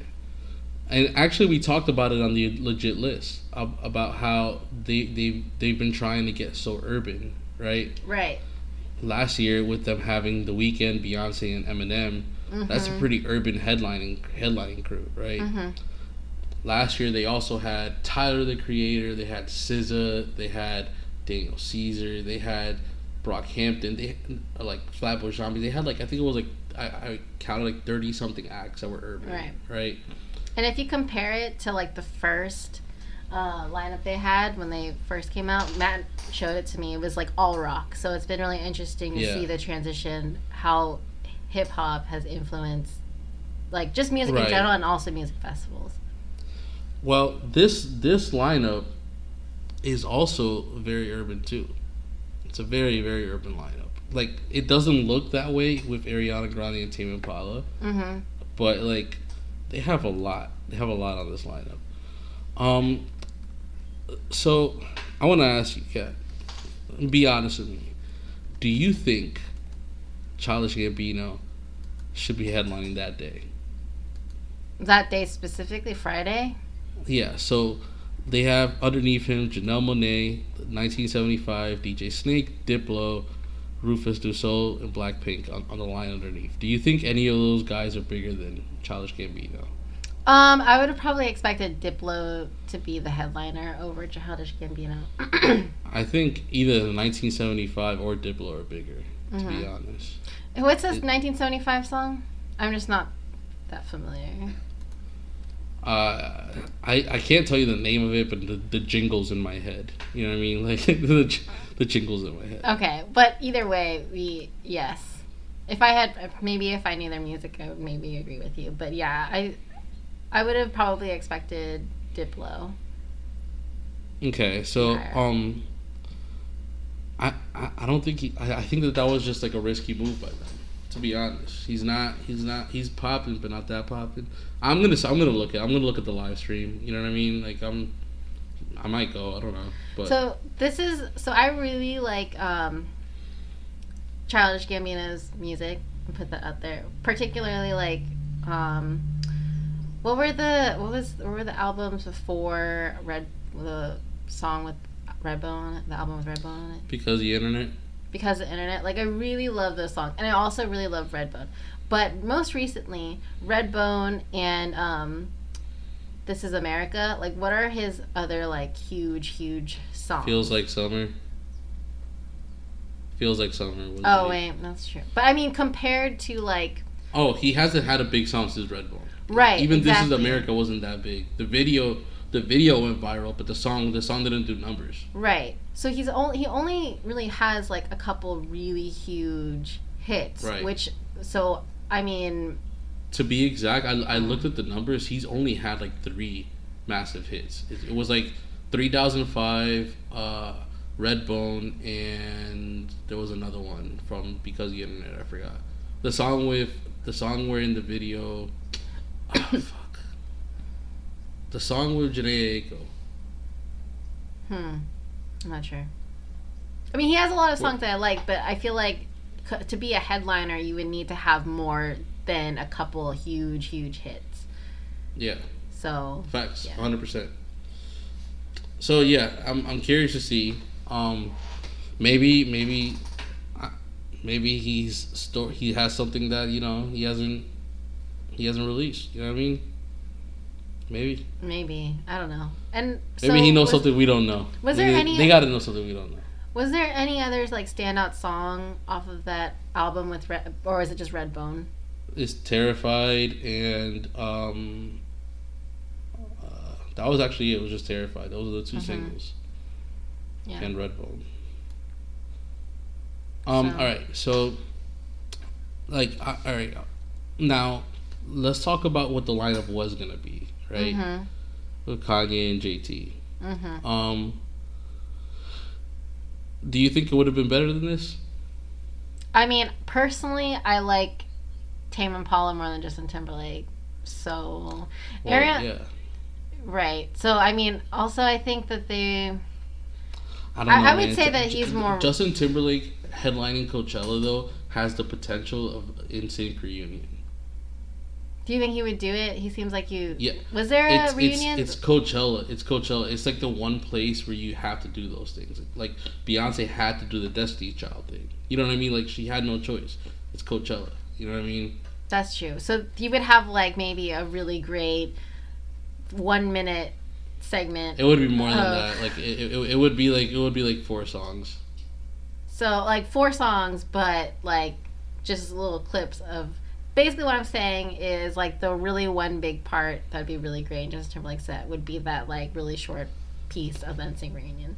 So, so, I mean, so you don't think he has so you don't think he has enough solo hits to have a good set? No, I like Senorita, and I like Rock Your Body, or Rock, yeah, Rock, yeah, Rock I'm Your Body. I'm telling you, I'm telling you, like, I think I think he would have had a really good set because he has a catalog for it. You know what I mean? Has he done a music? Has he done other music festivals before? No, see th- that was the other thing. He's never he's never done solo a, mu- a music festival before. I'll say this: if he fo- had a focus on like doing his older music, not just his new music, then that would have been that would have been really really good and better than and better than Tame Impala. But if he only focused on his latest album, it would have sucked. Right, but in, with Coachella though, like it's like I'm gonna use The Weeknd as an example, right? The Weeknd dropped uh, My Dear Melancholy, My Dear Melancholy, a month before Coachella, right? Mm-hmm. And only performed two songs off of it. You know what I mean? Like True. He performed all the rest of his old catalog. It's it's about the hits. You know what I mean? Like True. Coachella's like the place where you perform the hits. So, um, despite okay, so if they did lose a little bit of steam by replacing Justin Timberlake with Tame Impala. By the way, why did Justin Timberlake drop out? Can't say. Okay, well, you can't say. But can't say. Ariana Grande, um, I don't, you know, you can argue about who's bigger, Ariana Grande or Kanye West, at least right now, right? But nah, it's I not think, arguable. Ariana Grande is bigger. Like, right. Like, Ariana Grande is the biggest act this week, that weekend. Like, Well, I think it was a really smart choice replacing her, replacing him with her because she's like she's a huge pop act replacing a huge hip hop act. Like, it would have been hard to re- to find someone that could replace but to, Kanye. To be honest, she she replaced Justin Timberlake though. Weren't yeah. they on, was Kanye on Saturday? Kanye was on Saturday, yeah. Oh, well that's, I mean, that's an even bit better situation. Like, taking someone who was, like, a really huge pop star, like, maybe fifteen years ago and placing it with the hottest pop star right now. Yeah, that was a great decision. How do you feel about Tame Impala replacing Kanye? Oh, hmm. See what I'm saying? Like, I mean, I really love Tame Impala, but in that, uh, that changes the dynamic. So Tame Impala has an album coming out. They're doing their festival run. They're performing at a festival in Atlanta the week before Rolling Loud, right, where I think I'm gonna go to. But um, but so if they're, I they're was doing... going to Coachella, I would still be really happy because I would love seeing them live. You know, I would love yeah, seeing and, them and there.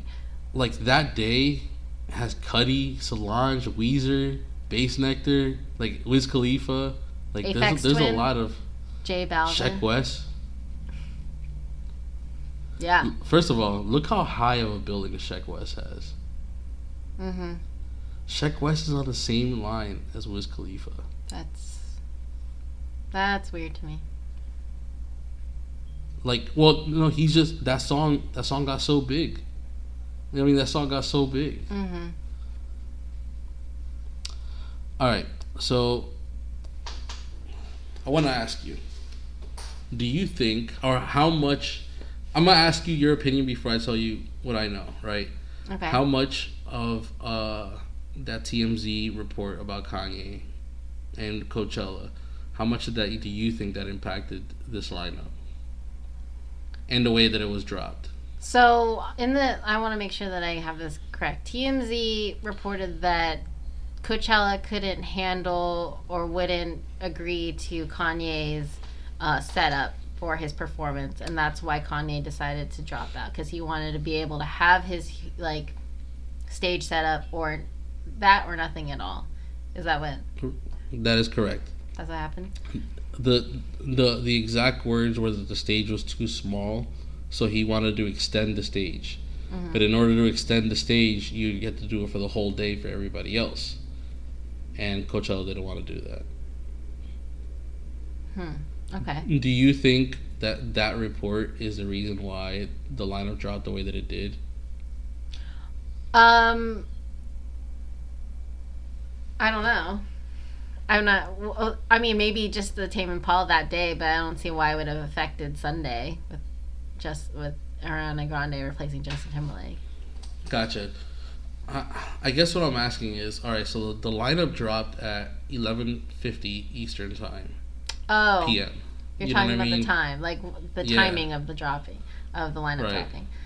Um, so I have learned very recently from you that lineups need to drop, um, when is it usually like during the daytime on Fridays or yeah. whatever? Right, and right. they dropped it pretty late in the day. Was it nighttime? It was, it was nine, like nine p.m. Pacific time, yeah. Okay, nine p.m. Pacific time is like a really weird time to post anything in general for right. any sort of drop. Um, so, no, I don't. I have no idea why would they feel the need to drop it that quickly. Why couldn't they just wait until the next day during the daytime? Like, I don't know. I don't see. I don't understand why they would do that. Mm-hmm. Um, I think honestly they panicked. They panicked.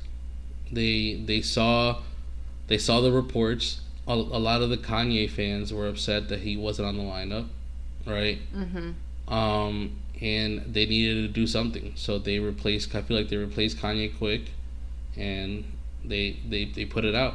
They put it out fast. Mm-hmm. So that people could see all the other great stuff that they had going on. Because in in that T M Z report, right, was also reported that. Um, They were unable to lock in uh, um, Rihanna also. And right. In that same T M Z report. So I mean, okay, so when you could have had Rihanna and Kanye and I guess Justin Timberlake, like, and then releasing this lineup, I mean, you have Ariana Grande, but compared to those three other people, like, it's the lineup I seems feel a little like, weaker. I feel like they probably tried to replace Kanye with Rihanna. That that that to me, that's that's what that report, that's what it sounded like to me. The, the, they were trying to replace Kanye with Rihanna, and um, they weren't able to, so they got Tame Impala. Do you know why Rihanna w- didn't do it? Um, project's probably not going to be done in time. Mm. Is that your own personal? I mean, I don't. I don't if if her project's not going to be done, why would she perform old music? You know yeah, what I mean? That's very true. That is very true. Um, wow. So, does T M Z ever try to um, release Rolling Loud's lineup ahead of time or expose it? Um, we we avoid all that stuff. So the we hope not. we hope not that ever. Hmm. And, uh, That shit, that shit's never gonna happen. Knock on wood.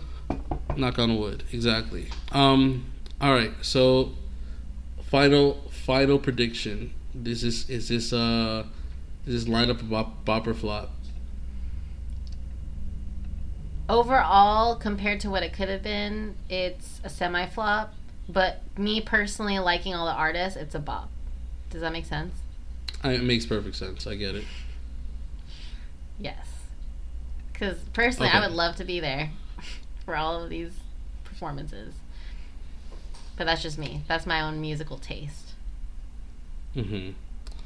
Um, yeah, I, honestly, I was there. To, I would love to be there to see Tame Impala. I'm actually considering it. To be honest, I'm considering it. Probably more than likely not going to happen, but I'm considering it. mm-hmm. Okay. Moving right along. Um, yeah.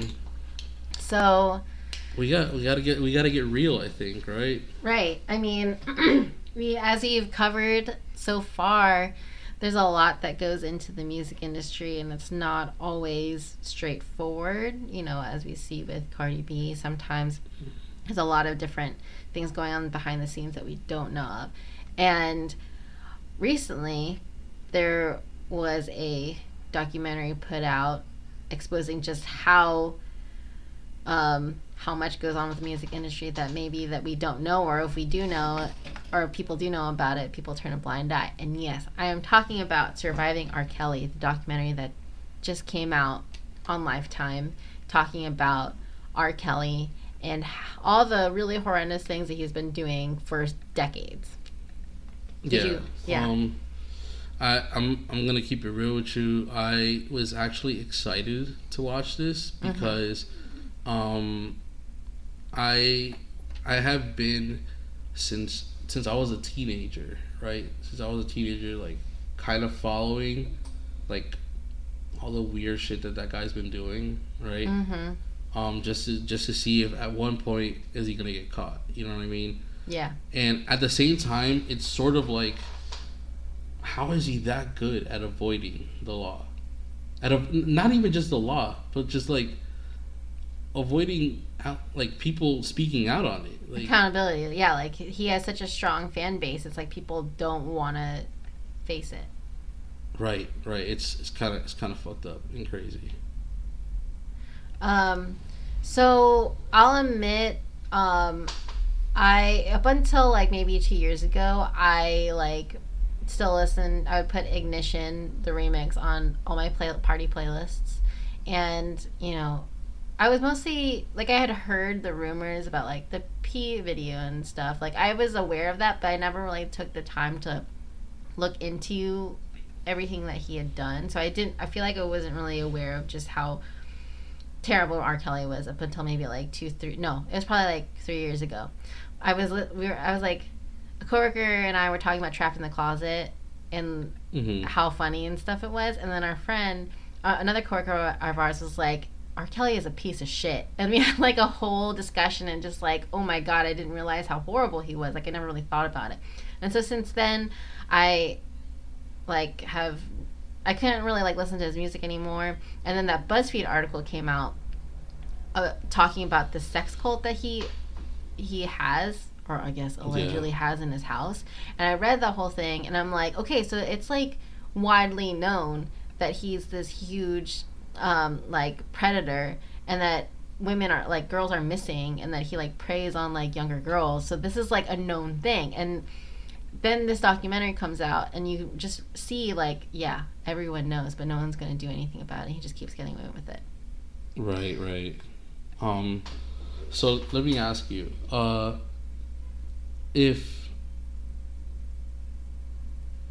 let's say, let's say you, right, mm-hmm. you have a friend that you, and you, you think that your friend, right, mm-hmm. is, uh, seeing R. Kelly. Mm-hmm. How, what is your approach to trying to get your friend out of that situation? Because th- that, that part right there, the approach, is the part that gets really messy, because nobody really knows what's the proper way of handling that. So, it, that depends on on something, um, on a couple of things. One, am I, are we like fourteen in middle school, or are we like the age that I am now? Um. Am I seventeen? You're the age that you are now. No, you're the age that you are now. I would tell, and then my friend is also the same age? Yeah. So I would tell her, make sure that she's aware that she is seeing a pedophile, and she's, like, seeing someone who is abusing people. So that's what I would say. If I was a underage girl, middle school, I mean, it's going to be tough, because, like, you're, like, you're seeing this guy who's, like, older, and, like, you don't realize how you're being victimized, right? Because you're, like, you're not, you're not capable of thinking like that yet, at least. Um, I mean, I would have to get her parents involved. I would want to call the police, honestly. Like, he has done so many illegal things, but making sure that she doesn't see him anymore is, like, would be the most important thing. Taking her phone. I don't know. I'd have to be, like, a parent. Okay. Now let me ask you, what if you guys are younger? Same thing. Like, getting her parents involved and seeing... I mean, okay, so a lot of the people that are in the situation where their girls are missing and stuff, they were, some of them were willing, and they didn't realize that they would be losing their daughter to him. Like, they were thinking maybe of just, like, of her career, her potential career. But you would have to make sure that the parents are well aware that their kids are being taken advantage of. Mm-hmm. So your kid is being taken advantage of, like, yeah. Okay, okay. Um, so, the shit is weird, Kat. Like, I, I, I don't know. It, like, I don't know how he's been able to get away with it this, this long. I, it doesn't click to me. You know what I mean? Does he have that much money and power?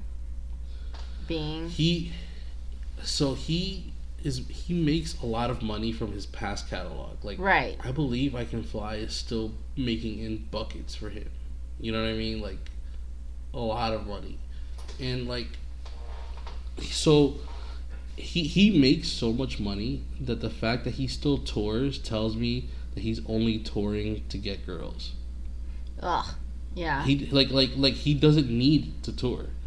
You know what I mean? Like he mm-hmm. it, like like I saw somebody say, "Oh, R. Kelly is still touring because his he's broke," right? That's not true at all. Like, he's not broke at all, and he's literally just touring just to meet new girls. It's it's sick. Um, all right, so I I talked about, I think it was in season two, about how um about groupie culture, right? Mm-hmm. And how groupie culture can be like a really messy situation. You know what I mean? Because like it's in the hip hop community, in the urban community, it's accepted. You know what I mean? It's It's accepted. And, like... So what do you mean by groupie culture? Like, girls it's, falling... It's not, it's not uncommon for a rapper slash influencer slash singer slash whoever Actor. whoever is of importance, right, um, to get his team to go look out, look look for girls for them and bring them into the party bus, into the into the dressing room. It's not uncommon. You right. know what I mean? And... And it's also not frowned upon in, in within the culture because um, it's normal, right? right? So it's also normal um, for uh, the girls, right, to lie about their age. Mm-hmm. You know what I mean? Like, it's it's very common. Like, I've seen when I was on a tour one time, I've seen girls with fake I Ds, and, and but the security guard was also, like, used to be an ex-police officer, so he was able to tell that the I D was fake. You know yeah. what I mean? Now, what happens when those lines are crossed and you're not checking for I Ds, or you don't care how old they are? Mm, so that's the problem, is that they that, don't care you, how old they are. Right. That's that's where it gets messy. Um, R. Kelly did an interview with uh, Wendy Williams where he where he said that he that it's not about the age of the girl, that he doesn't he doesn't like young girls, that he likes girls that are petite, right? That he likes girls that are petite. Okay.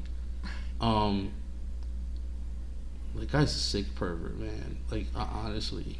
I mean, okay, there's a difference between being petite and looking like you're twelve, fourteen, sixteen, right. seventeen. Like, there's a difference. You can find women who are mature enough to make and old enough to make decisions like that, and teenagers that you know are um, impressionable, who you know are probably able to be, like, manipulated easily. Like, he looks for those types of girls, you know. They're not he's not looking just for a certain body type. He's looking for women that he can easily, like, shape and, like, get to do whatever he wants to do. So after watching the first the first cup the first two episodes of that documentary, right, um and how they they talk about how his music was influenced by certain specific girls and specific situations, mm-hmm. and I, I started in my head, like, going back and thinking, like, oh my god, that makes so much sense. And it's disgusting. Mean? What do you mean? Like, like, uh, you know, keep it on the down low. Ain't nobody gotta know. Oh, A J, um, nothing but a number. You're talking about yeah. his, the music that he made. Yeah. In the past. Um, yeah. My body's telling me no, but my mind's telling me yes. Or other way around. Way around. Other yeah, way around. Like, he, Yeah, that would be better if it was that way, right? Yeah. Yeah, so, um, yeah, you get what I'm saying? Like, it's... Yeah, it's, no, he is, like, it's like he's dangling it right in front of us. Like, right. how he's totally guilty of doing all of this. And he... And, and don't, like, don't get me wrong, he is... He's, like, unashamed. An incredible artist. You know what I mean? Like, like there will never be, artistically, artistically, right, another R. Kelly. Like, it's... a fact. Like, it's he's he's on his own tier. Like, you know how we consider Michael Jackson on his own tier, right? But, like, Whitney Houston on her own tier. Mm-hmm. Um, it's he has his own. He set his own bar in musically, right? But that's the problem, is the fact that he set his own bar.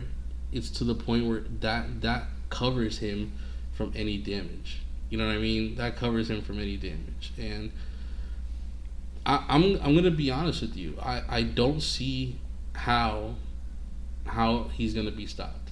I don't see how he's gonna be stopped. We like there's video evidence. Okay, mm-hmm. There's video evidence. There is at this point there's hundreds of different allegations. You know what I mean? Hundreds of different allegations. Mm-hmm. There's um.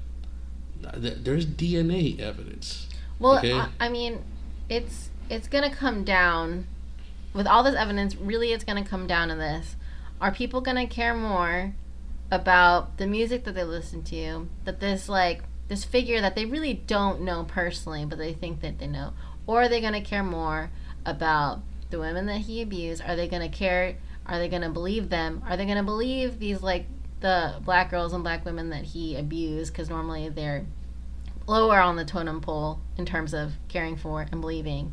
It, it's going to come down to that. Are, who, are the, who is society going to choose to care more about? Um, and historically, right. It's always gone to the former, so which is really sad. Right. But I, I guess what I'm asking is, even if today, right, mm-hmm. if today people stop listening to his music, is that going to change anything? Is that going to stop him from doing what he's doing? I don't think so. So I'm going to be honest with you. What I, I don't think li- stopping to listen to his music is really going to is really going to fix this issue. Well, it's well, really in order to fix this issue, it's going to be about um, he's got to get put in jail. Accountability. Right. Like, okay, the only it's, person it's, that's going to take him down is himself, is what I'm saying. Like, you know what I mean? Yeah, I mean, are people going to change their view and decide to go after him strong, like stronger this time? Or is, or are people going to let him get away with it like before? To that, yeah. I mean, it isn't going to be just like, all right, no one let's stream his music anymore. But, like, are people going to actually make sure he pays for what he did? And I, I don't know, I... hoping that the documentary and people's responses to it show like a mm-hmm. turn of the tide and show that people are changing their views and realizing how horrible he is and how horrible it, it has been that we've let him do these things for so long. Um, but I mean, we'll see. I feel like, like I have really low expectations of um, like people like R. Kelly actually getting the punishment and being held being held accountable, because I it just doesn't really ever happen, unfortunately. So we'll see. Yeah, uh, yeah. It's I don't know, man. I I you know I I hope for the best for these women. You know what I mean? They like it's Stockholm Stockholm syndrome is a real thing. You know yes. what I mean? And no, absolutely. They, they, the fact that they defend them, they still defend him, is incredible. Um, his ex-wife doesn't want to give up his last name because she still thinks about him. You know right. what I mean? Like, that's, that's, it's really crazy. Mm-hmm. And she apparently got it worse than everybody else because apparently from my understanding is he doesn't, he doesn't physically abuse, like he doesn't beat on any of the other girls, but he beat on her. You know what I mean? Oh, on wow. top of all the other stuff, you know? Like... Like like that was what, what what I got out of the documentary is like he doesn't he doesn't actually hurt the other girls, right? Mm-hmm. But like like physically he doesn't mm-hmm. hurt the other girls, but he did hurt her, sort of thing. So she I guess got the worst end of the stick, if that that's even possible. But um, so something one more interesting thing about Surviving R. Kelly, and then I want to kind of segue into something similar that I'm seeing with a current artist, but um. What I thought was really uh, disturbing and intriguing was how R. Kelly seemed to, the music that he puts out, it there's a huge variety and it appeals to a wide variety of people, right? You have the music that he first put out where it's like really like super sexual, bump and grind, and then you have the ones that are more soulful, the ones that are perfect for parties and like having a good time, the ones that are like perfect for like church, you know. And it seemed like he was he put out this music so that he could appeal to um a number of different types of people and get them to be fans of him. And now those same people who are like in churches and stuff still support R. Kelly, even though um and if he had maybe just stuck to one style of music, they wouldn't have cared that much or wouldn't have def- gone too so far to defend him. But they all these different types of people like him. So I thought Agreed. That... Yeah. Agreed. And also, um, yo, like, it, it is true. In kid, little kids' graduations and mm-hmm. first days of school and shit like that, like, I Believe I Can Fly and World's Greatest are, like, the go-to songs. Right. So... this kind of brings me to another artist that we've kind of talked about doing shady stuff, really sketchy stuff, and it's Drake. So I'm not saying that he has like some secret sex cult or whatever, but he does really sketchy things, particularly with underage girls. He has it in his music. He, like, there's a line or in one song where it's like, high school pics, you were bad then, whatever. And then this thing with Millie, Millie Bobby Brown, where he's texting this underage girl. And then also that clip that recently surfaced where he w- brought this girl up on stage, was kissing her, then asked her for what what her age was. And then when she said she was seventeen, he continued talking about how, like, hot she was and, like, how he doesn't want to go to jail, blah, blah, blah. It was, like, it's really, really sketchy. And I feel like if we t- were to, like, if something were to happen where he was exposed, I don't know for what, and then we look back on all these things that he's done, we'd be like, wow, why didn't we say anything? Why didn't we do anything about it right. when these were happening? Like, they were all pointing to that same, pointing to something that I feel like no one wants to admit. Okay, so the, the I see what you're saying. I see what you're saying. Mm-hmm. But the difference between Um, not not comparing the two, but it's the only thing that I actually have to compare it to. Mm-hmm. But the difference between R. Kelly, R. Kelly's situation and his is um, R. Kelly actually was out in the open with this shit. You know what I mean? Like, like R. Kelly was with Aaliyah doing interviews with her, dressing the same. Yeah. He was on. He was on the album cover or the cover for A J Nothing But a Number. You know what I mean? Like, like if you Google that cover, like you see him as a silhouette in the background. You know what oh I mean? Oh God, that's so creepy. Yeah, like it's and like w- with Drake's situation, right? Um, that video, that video. When it happened, that that did circulate, like th- that video, right? Mm-hmm.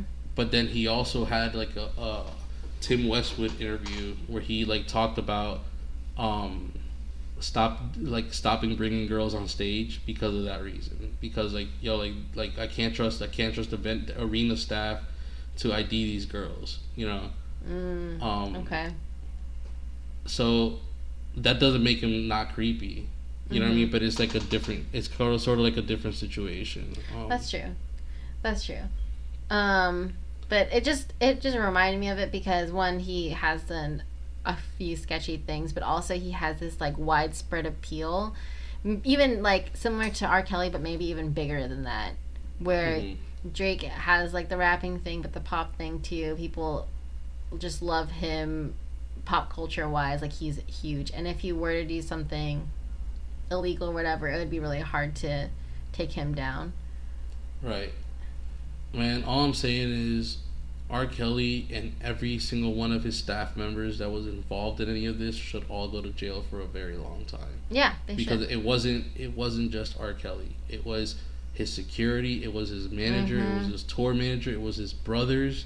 All yep. of them should be in jail for a very long time. Like, they're all fucking disgusting. Mm-hmm. Not, and it, it goes deeper than that. It was his bassist, Sparkles. Like, she knew that they were all those girls underage, too. His his wife should go to jail. Like, all, everybody, every or his ex-wife. Like, they all should go to jail. So, for those specific people, like her, his wife, I would disagree with that. Because she, when you're in a situation like that, I feel like you're a victim, too. And, right, um, but be, before she, before she was a victim, she knew though. Like mm. like before she was married to him, she knew that he had a thing for young girls, and that he would fuck young girls on tour and shit. Ugh.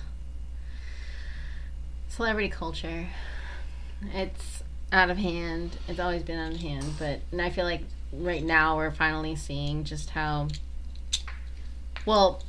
We're not just seeing it now, but we're having more conversations about how um, celebrities take advantage of their power and their status. Mm-hmm. So. Um, yeah, all of them, all of them gotta get locked up. Fuck them all. Um, but yeah, on a little bit of a, a brighter note, I think we should move on. Yes, it's time for sports. Kat takes on sports. Um, it's been a little bit since we've had a sports segment, and this season we want to make sure that we have it consistent, consistently throughout the season, and especially because the Super Bowl is coming up and and N F L playoffs start this weekend. Yes. Yes. So one thing I do want to say about the Super Bowl is I really hope that the Patriots don't make it. I really don't want them there.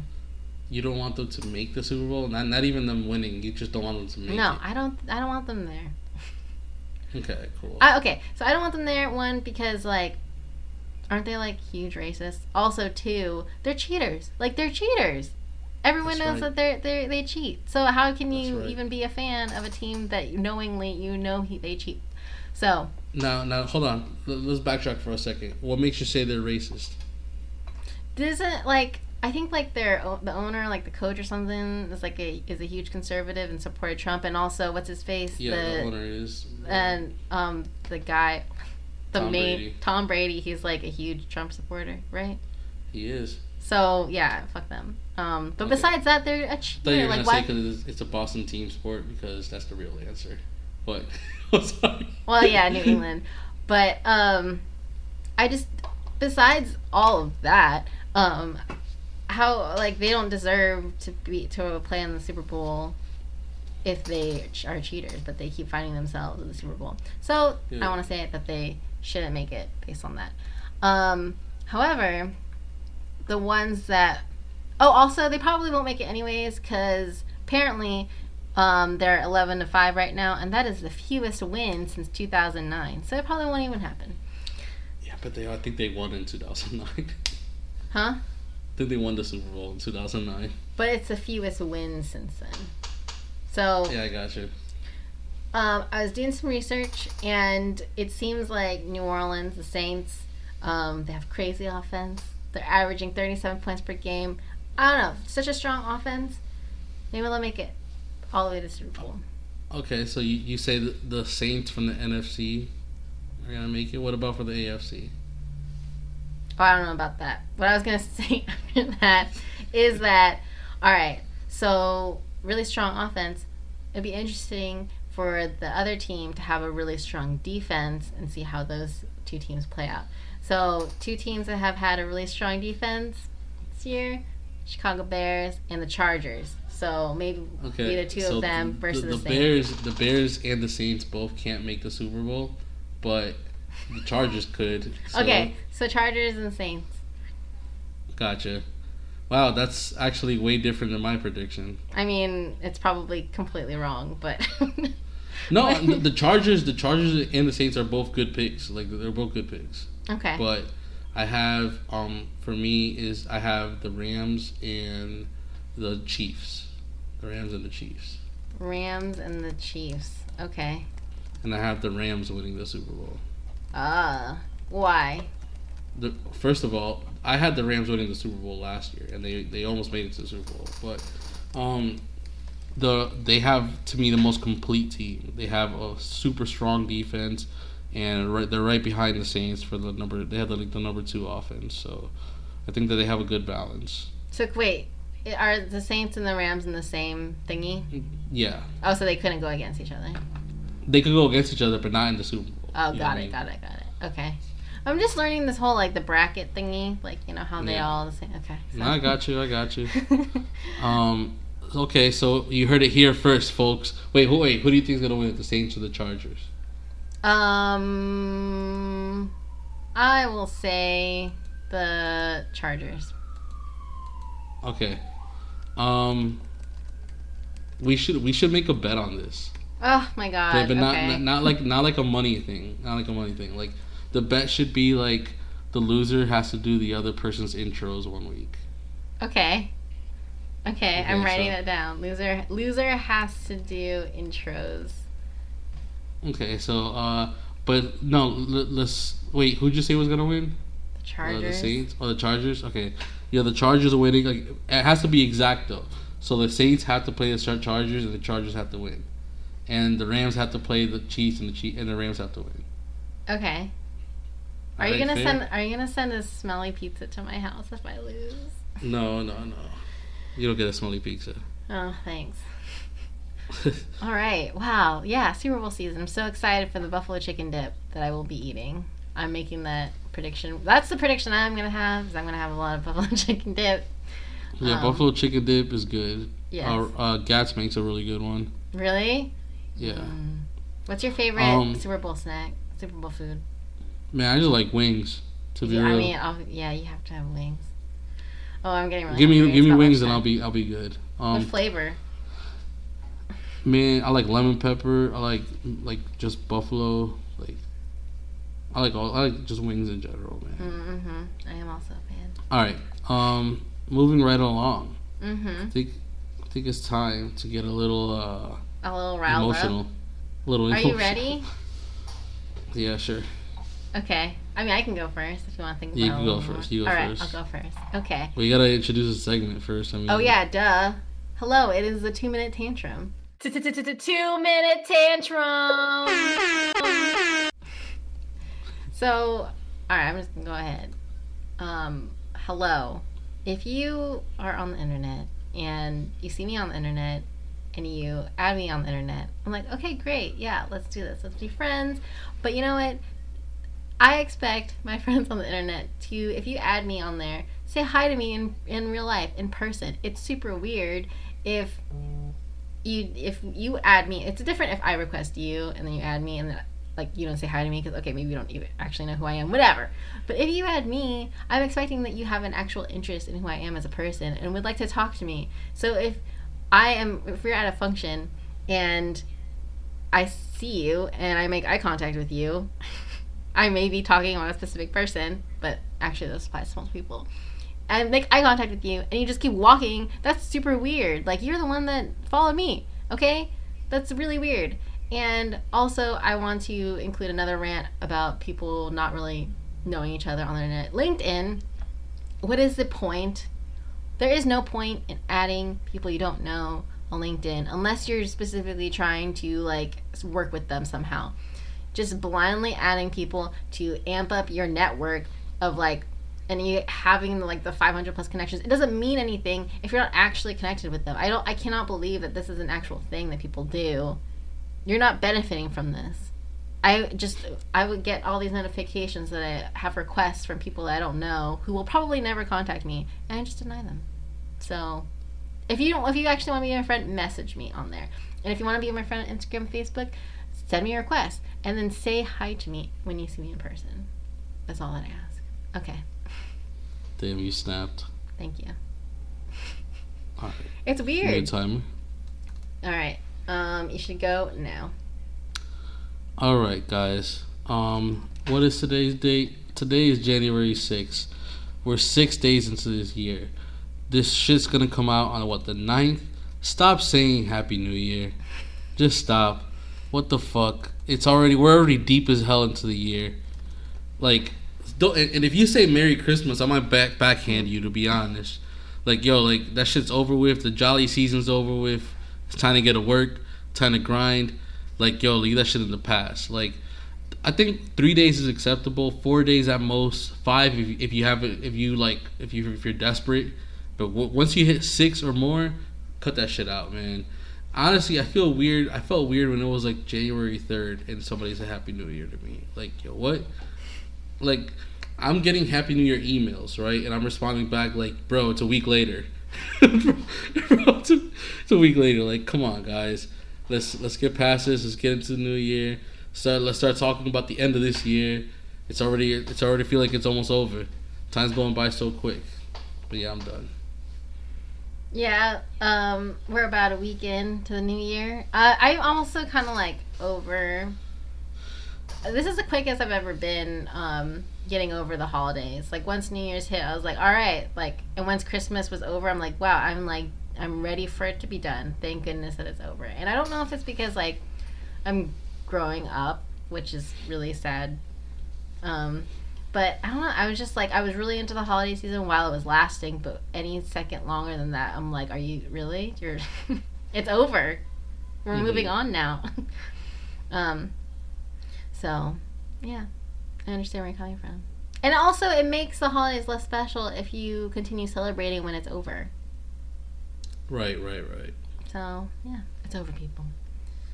Um, but now that our tantrums are also over, it is now time for my favorite, this is my favorite segment of the of our episodes, and it is the cringe moment. Cringe moment of the week. Oh, this is a good one. Um, so, for this cringe moment, um, we have another reporter totally um, mispronouncing something, mispronouncing a name. And last, in twenty, for our legit list, my favorite cringe moment was a similar situation where a reporter um, could not pronounce a s- city that was in Spanish at all. Mm-hmm. And I'm so happy that our first cringe moment of the year is a similar situation. So this reporter is reporting on a fallen officer and for some reason did not practice pronouncing the officer's name beforehand, and here it is. To say their final goodbyes to this fallen Louisville police officer, D D Megadoodoo, I'm sorry, Mangudu.